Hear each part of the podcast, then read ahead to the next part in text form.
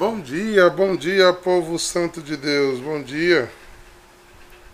Que Deus nos abençoe nesse dia de hoje, nos leve diante de Sua glória, nos ampare.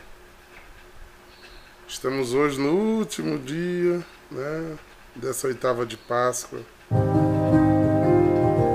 de uma Páscoa tão importante para nós como foi a desse ano, a Páscoa de voltar de volta para casa, de volta para a vida.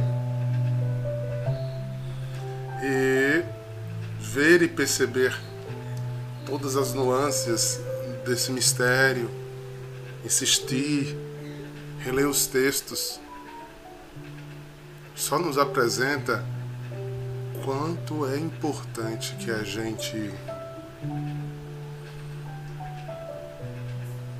elabore, reelabore essa nossa experiência de fé. Estamos tratando e vendo experiência de fé. Para que a gente viva sete dias depois, como é o nosso caso hoje, o mesmo que vivemos naquele domingo. Né? Em tese seria, né, para nós foi um pouquinho mais cedo, seria exatamente ao meia-noite na passagem do sábado para o domingo. Né? Isso precisa estar tão claro, né? como precisa estar claro que vamos lidar sempre com o sobrenatural, distante do natural, o espiritual longe do material, do existencial, e que a fé é esse mover-se em direção àquilo que a gente não, não tem nem como domínio. Eu botar essa música hoje, eu tava lembrando como eu fiz essa música. No ano de 2014, os sábados pela manhã, a gente se juntava com toda a comunidade em adoração, que eram 22, 20, não, eram 42 pessoas na época. E a gente lotava a capelinha, lotava a capelinha nos sábados, né, para fazer a liturgia das horas. Eu ensinava a comunidade a rezar a liturgia das horas. Os meninos nem sabiam o que era a liturgia das horas. e um dia eu fazendo, preparei uma reflexão e vinha, né? E como ficava na Gemira, às vezes eu vinha pela, pelo litoral, né? Olhando as praias. E tava um amanhecer muito bonito, eu ia cedo. Foi por isso que saiu o amanhecer de cada dia. Encontro meu viver. Não, no cotidiano da vida eu encontro viver com Cristo. No ordinário, no. Às vezes a gente vive procurando Deus só no, no, no especial. Mas a grande maturidade espiritual é Rayana encontrar aí, é Jesus aí na cozinha dela, tomando café da manhã, né? É, Neide, Rosana já no trabalho dela. Olha aí, Fred. Deus te abençoe. É nesse cotidiano. Deus tem que estar tá aí, no meio da vida da gente. Não tão distante de nossas vidas, gente. É, ele precisa ser aquele que se revela mesmo quando a gente não vê. Que é essa a insistência dos textos nos quatro evangelhos. No de hoje, olha que ele começa dizendo lá em Marcos, né? A gente viu Lucas, viu João, viu Mateus e agora a gente viu Marcos. Ó. Depois da ressurreição, na madrugada do dia primeiro, novamente volta, né? Do domingo para segunda. Na segunda-feira, na madrugada da segunda, após o sábado, né? Jesus apareceu a Maria Madalena, na qual tinha expulsado sete demônios. Ela foi anunciar isto aos seguidores de Jesus, que estavam de luto e chorando. Quando Jesus aparece, quando Jesus é a forma mais clara da intervenção de Jesus. E às vezes ele não chega para mudar tudo, mas ele chega para mudar o nosso olhar. Eles choravam e estavam tristes, enlutados. Eles tinham perdido tudo. Ou seja, o Evangelho não tinha entrado no coração deles. E Jesus aparece para quê?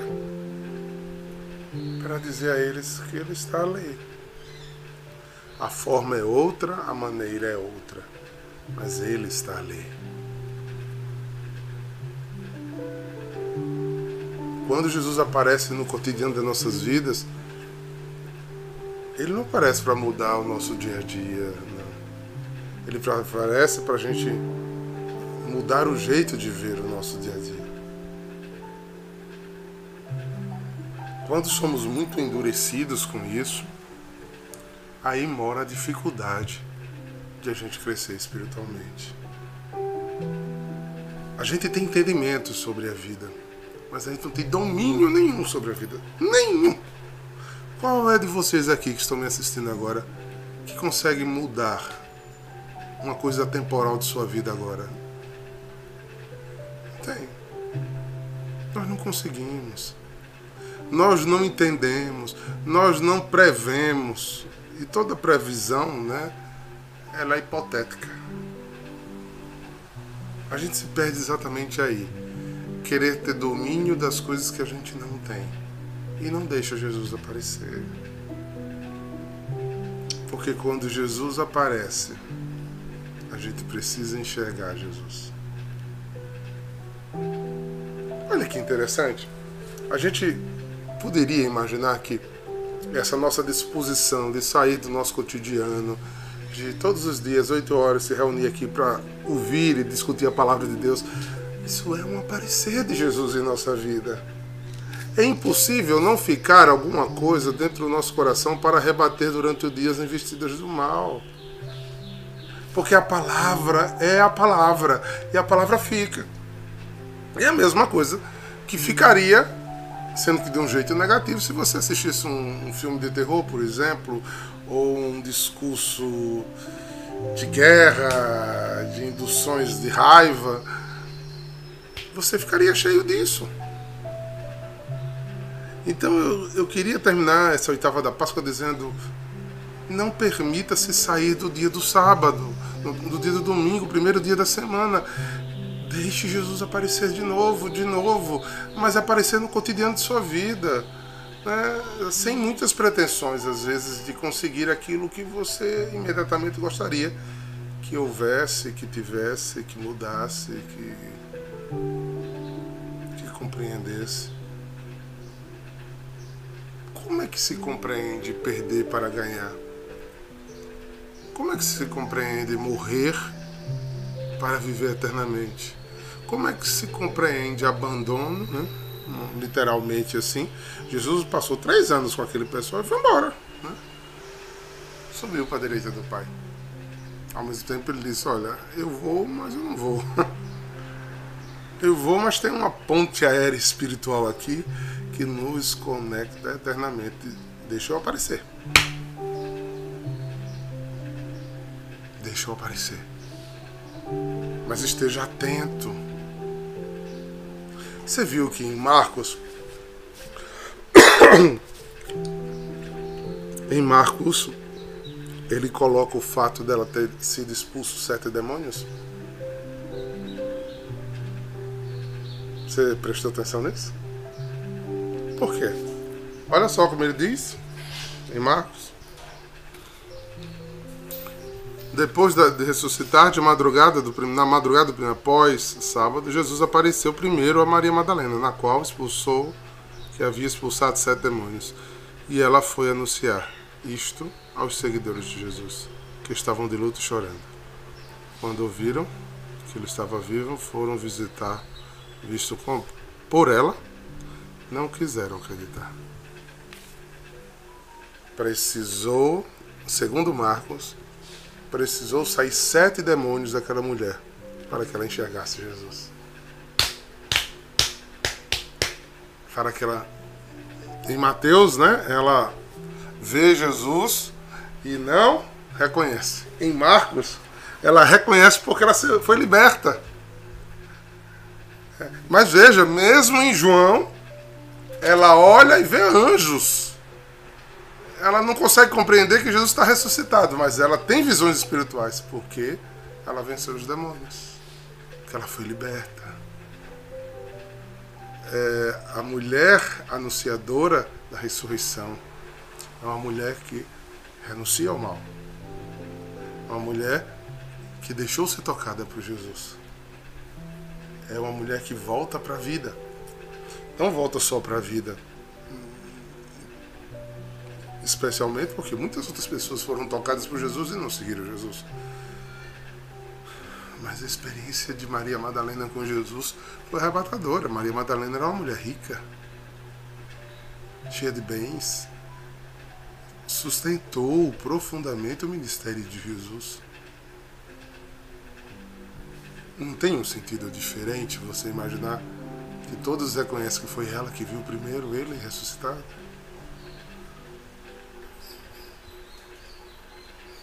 O demônio é o símbolo das trevas em nós. Simbolicamente, essas trevas nos impedem de ver a luz. E tem várias formas de colocar trevas dentro de nós.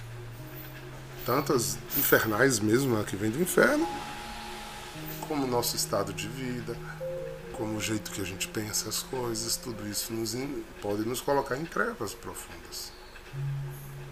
E a nossa resistência de não deixar que Jesus expulse isso dos nossos corações. Às vezes a gente é apegadinho ao nosso jeito negativo de viver, ao nosso jeito negativo de ver a vida Quantos de nós precisa deixar Jesus mexer em coisas que dói? Dói.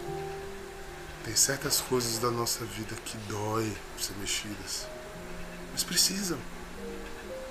Porque elas precisam nos libertar. Queridos, nós precisamos ser livres para poder ver os anjos. Quantos de vocês têm experiência com seus anjos de guarda? à medida que você vai tendo essa experiência, à medida das suas libertações espirituais. E aí você vai adentrando ao mistério do reino. E ele vai trazendo para você aquilo que ele quer. Porque até então, Jesus era um homem como outro. Nunca foi como outro, entenda o que eu estou querendo dizer. Jesus sempre foi especial. Mas assim, os discípulos que seguiam pegavam nele, via ele dormir, via ele comer, via ele andar no barco com eles um dia viu andando sobre as águas, aí viram que o negócio era diferente, mas no cotidiano não era Jesus ali presente. Mas agora Jesus disse: Não, eu não vou estar aqui fisicamente, eu vou estar aí, à medida que a porta estiver aberta. Eu saio da matéria física para ser espiritualmente em cada um de vocês. Para ter uma relação espiritual com vocês. Esse é o maior anúncio da ressurreição, gente. É a eternização das coisas e a, a parte mística das coisas. São Bento gostava de dizer que seus monges tinham que procurar na vida espiritual, através da oração, do jejum, da disciplina, tocar as coisas do céu. Tocar as coisas do céu. Porque de matéria a gente já entende. Ser material a gente é facinho, facinho. facinho a gente desanda no material, a gente fica preso no material. É por isso que Jesus diz: Olha, eu quero mais de vocês. Eu quero que vocês sejam espirituais. Porque os verdadeiros adoradores não vão me adorar porque me veem como uma estátua ou como uma pessoa física. Eles precisam fazer isso em espírito. Verdadeiramente em espírito. É, que no português na tradução fica em espírito e verdade. Mas o entendimento é, o entendimento é verdadeiramente em espírito. E em espírito ser tão real como se fosse material. Jesus não. Aquela frasezinha que eu insisto, insisto.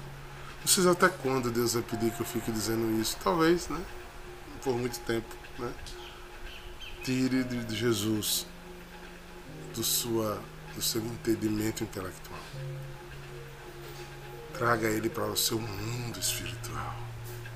Tenha experiências com Jesus. Vá, feito Maria Madalena, buscá-lo, mesmo quando tendo ido buscar um morto material. Mas não desistiu de ir buscar. Mesmo chorando, dizendo: Você é um jardineiro, me diga onde você botou que eu vou buscar. Eu quero morto comigo. Eu amava aquele homem, eu seguia aquele homem, vocês não têm o direito de roubá-lo de mim. Eu, acho, eu fico imaginando a cara de Jesus Maria Madalena. tá brigando por um defunto. Madalena. Defunto daqui a meses vai ficar só osso, Maria Madalena. Eu tô botando mais palavras para quem entenda quando ele olhou e disse, Maria. Ah, mestre, oi. É o senhor. É, sou eu, Maria. Eu te disse que não seria aqui mais. Seria lá, seria aqui. Seria essa a libertação que formaria a minha capacidade de ser diferente. Nós não somos qualquer um. Nós somos chamados a estar no mundo para ser sal e luz. Então você vai se deparar com muitas pessoas que não conseguem ser sal e luz. Envenenam-se e são envenenadas. O mundo que jaz do maligno nos provoca até, às vezes, um sentimento que não, não deveria existir, né? Porque o cristão é um combatente, mas a gente vive de medos de pessoas e de dúvidas sobre as pessoas. Não é verdade? O que foi que nos ensinaram no mundo? A gente é maldar todo mundo para se defender. Não é? E a gente foi julgando, foi aproximando-se, apartando. Enquanto o projeto de Jesus é um projeto de, de luta. De luta. São Paulo entendeu isso e disse ao, ao pessoal de Efésios: olha, vocês não despertem que não é contra esses homens aí que estão combatendo, matando vocês, que vocês têm que lutar, não. Esse aí pode deixar que Deus luta é com as forças espirituais do mal espalhadas sobre os ares, é essa que você tem que lutar, porque ela interfere no seu mundo espiritual. Ela modifica, ela perturba, ela lhe agride, ela lhe envenena, ela cega seus olhos. É por isso que essa palavra que nós estamos fazendo, uma coisa tão simples, uma iniciativa de pandemia, virou um motivo de alguns membros da comunidade em adoração assistirem. Né? Eu não posso falar de totalidade, mas assiste quase 200 todos os dias e no final do dia tem mais 400, 500 visualizações. Ou seja, se escuta, se busca, o Espírito vai encontrar-se. Ele vai aparecer para você. Ele vai transformar a sua vida, ele vai lhe trazer nova vida. Porque essa busca há um encontro. Um encontro. Eu vi uma pessoa dizer uma coisa que me chamou a atenção. Eu escuto sua live porque é uma palavra de ânimo. Eu sou obrigado, porque as pessoas dizem que na verdade eu falo muito duro. Nem sempre é animador o que eu falo. É? eu toco tanto em feridas aqui, eu puxo tanto, né? As coisas. Mas como ela, está, ela estava aberta a, a, ser corrigida, ela vê a dureza da palavra como um ânimo. Né? É como eu digo, eu, deve ter, porque no mundo tem doido para tudo. Tem alguém que acorda aqui quatro e meia da manhã e diz estou louco para ir para academia malhar. Deve ter alguém que faz isso. Agora, entre ser louco e alegre para fazer e saber que precisa ir fazer, é outra coisa. não é? Às vezes você vai ter que, o tempo ser de quatro e meia da manhã, levante e vá, cuide da sua saúde, faça sua parte. Começa não por prazer, mas por consciência que precisa. Essa disciplina da palavra, da oração, às vezes ela não é fácil de se começar. Ai, Vanessa Braga, já não disse que tem um doidinho sempre? A Vanessa Braga aqui tá dizendo que só tem esse horário. Aí, vá, minha filha, vá, male, em nome de Jesus. Que pena que eu não posso dizer male por mim e por você.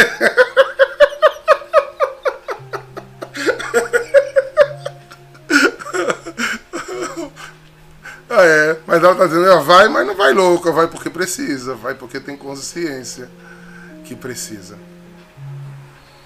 Por que a gente gasta esse período que podia estar fazendo outras coisas na vida cotidiana, corri, é, corrida de todos nós hoje é, nesse mundo, não é?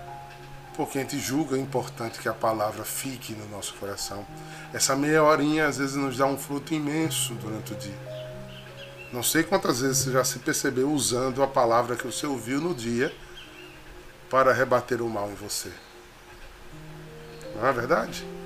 Para rebater algum ataque espiritual que veio, algum ataque humano que veio. Nilo está dizendo aqui que ele dá aula de 5 horas. É, é, é, olha, é abençoado. Né? Mas é diferente, né? Tu vai como profissional, né? 5 horas da manhã. Queria ver tu ir como aluno. Pagando para sofrer. tu vai para receber, é diferente. então, é essa a importância, gente, desse despertar em Cristo. É isso importante. Olha a terceira parte desse evangelho, por onde ele vai. Em seguida, Jesus apareceu a dois deles. Por quê? Porque eles não acreditaram.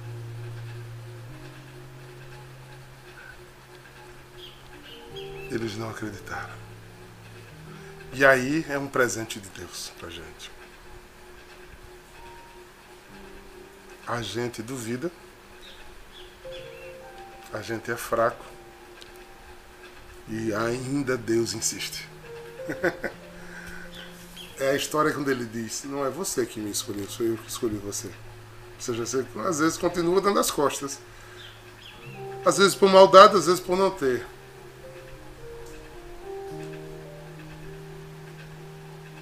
Mas às vezes ele não acredita. E Deus insiste. Quantas coisas. Vocês têm vários tipos aqui, vários tempos de, de, de vida espiritual.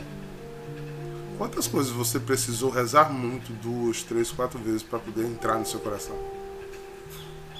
Para você ser obediente àquilo, né? E quantas vezes você começou a caminhar, depois voltou atrás, aí depois volta a caminhar de novo. Aí você em si vê quanto Deus insiste com a gente. Mesmo eles não acreditando, Maria Madalena Jesus apareceu. Primeiro aos dois, aqui em Marcos ele relata superficialmente o encontro com Emaús, que foi no mesmo dia. E enquanto estavam indo ao campo, lá em Emaús, tá vendo? Eles também voltaram para anunciar aos outros. E continuou gente não acreditando.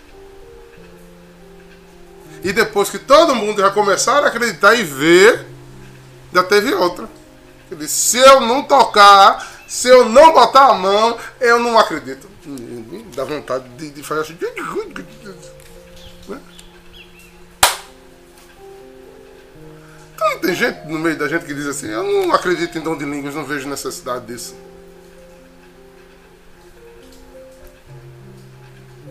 Quando eu escuto frases desse tipo, eu faço, oh, Abraão, Moisés da minha vida.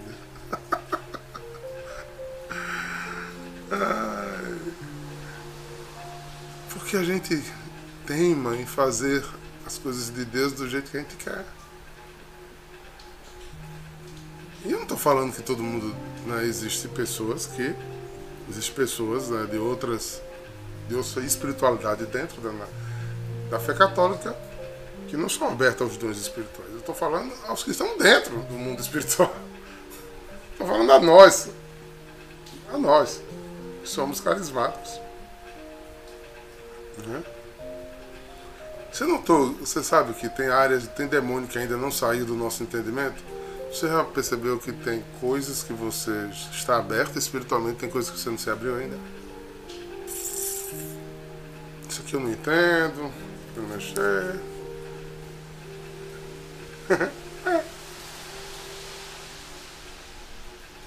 é... Olha aí o ovinho de Paulinho.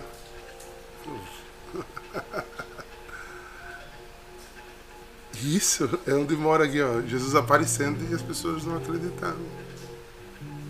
Não vendo. Não percebendo que ele estava. Aí, ó. Também. Por fim, Jesus apareceu aos onze discípulos enquanto estavam comendo. Repreendeu por causa da sua falta de fé e da dureza do coração, porque não tinha acreditado naquele que tinha sido visto ressuscitado. Vamos tirar a lição final desse evangelho de hoje? As nossas dúvidas, a nossa falta de fé, a nossa falta de profundidade, a no, nosso ser adulto existencial, cheios de porquês. Jesus repreende, né? Entristece Jesus. Porque Jesus diz: olha, experimente como uma criança. Experimente. Porque o que é de Deus fica, o que não é de Deus vai embora, gente. A gente teima em fazer o processo ao contrário. Lançou sua profecia sobre mim, sobre você, uma oração. Qual é o primeiro sintoma que a gente faz? Se a gente tem credibilidade com a pessoa, a gente acolhe. Mas se a profecia for uma coisa muito mirabulosa, você faz, mesmo você acreditando na pessoa, faz. Como? A gente faz juiz e valor logo.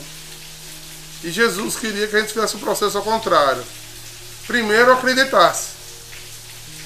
Porque o que, o que fosse de Deus ficava. Veja que a ordem é ao inverso. Vou dar um exemplo material para você entender. Deus manda. Chegou Elias na beira do lago, né, das águas amargas, de Amara. E Deus olha para Elias e diz: Bota sal. Olha, a água já está amarga e salgada. Ele mandou botar mais sal. Tem lógica? Não. Mas Deus não precisa de lógica. Se Elias tivesse dito, Senhor, vai ficar salgada, não vai mudar nada. Talvez o milagre não tivesse acontecido. Como ele obedeceu. Quando Elias, Eliseu chega diante daquela viúva de Sarepta, ela estava pegando uma, uns galinhos para fazer um foguinho para fazer o último pão. Só tinha um pouquinho de azeite, um pouquinho de farinha para comer, depois esperar a morte, não tinha mais o que comer. Aí Eliseu chega e disse: O senhor me dá o pão? Visto que ele era um homem de Deus, ela acreditou mais no homem de Deus, que na certeza que ela tinha que ia morrer. Ela disse: Se eu vou morrer amanhã, eu morro hoje logo. E deu o pão. Jesus, nosso Senhor, trabalha muito com o absurdo, com o improvável em nós. Ele repreende a falta de fé, a falta de confiança nele. O que vivemos lá atrás, em adoração, quando o Senhor mandou alugar uma casa, a gente tinha 340 reais numa caixinha. Eu gostava que era uma caixinha mesmo, uma caixinha de sapato. Eu botava as cordas do violão e o deirinho. E a gente tinha como fazer isso? Não tinha.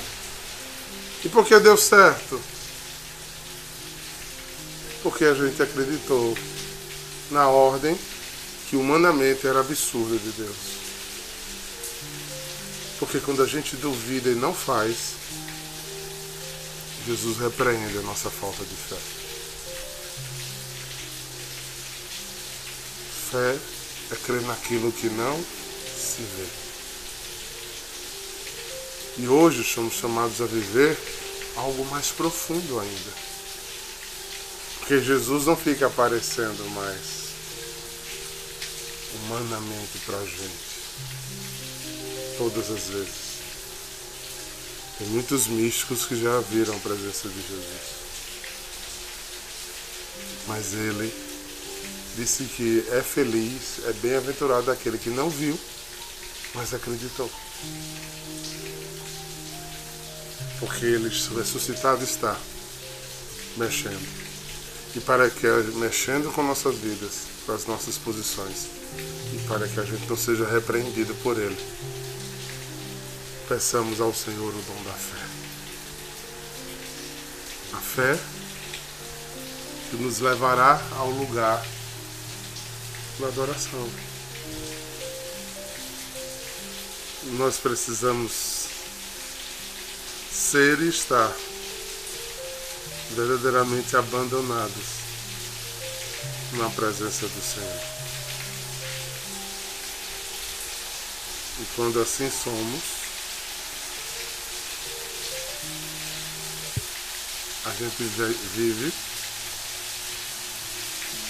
o mistério da ressurreição.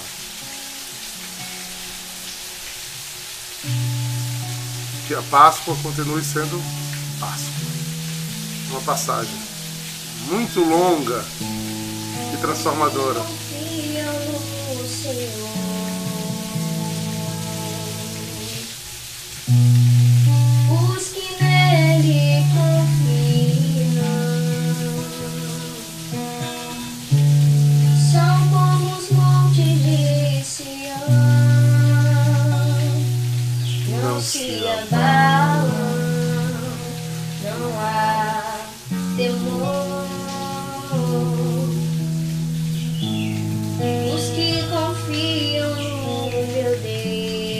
Renova nossa fé em Ti, ao ressuscitado. Permanecem firmes para sempre. Dai-nos a estabilidade da fé. E então seguirão sem medo seus passos. Não é, Ana Célia Torreão?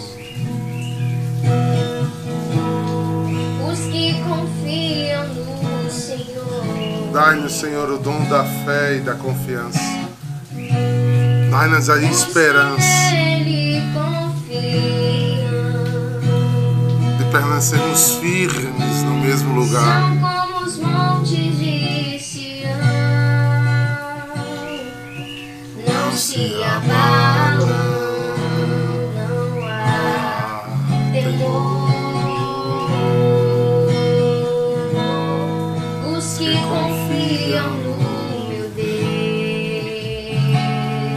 Permanecem firmes para sempre. Permanecem firmes para sempre.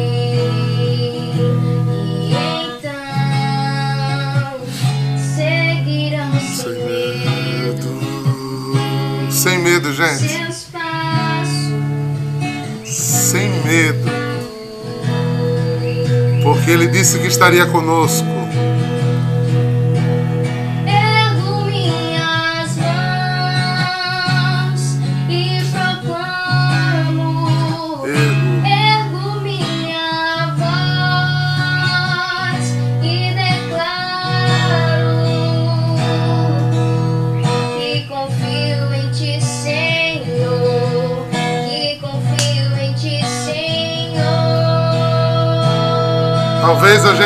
Dizer muitas vezes para que a gente acredite. Pego minhas mãos e proclamo que o Senhor Ergo minha voz te abençoe, te guarde. E declaro Volva para vocês o seu olhar. Tenha misericórdia de ti e te dê a paz que você precisa. Em nome do Pai, Shalom, abalado.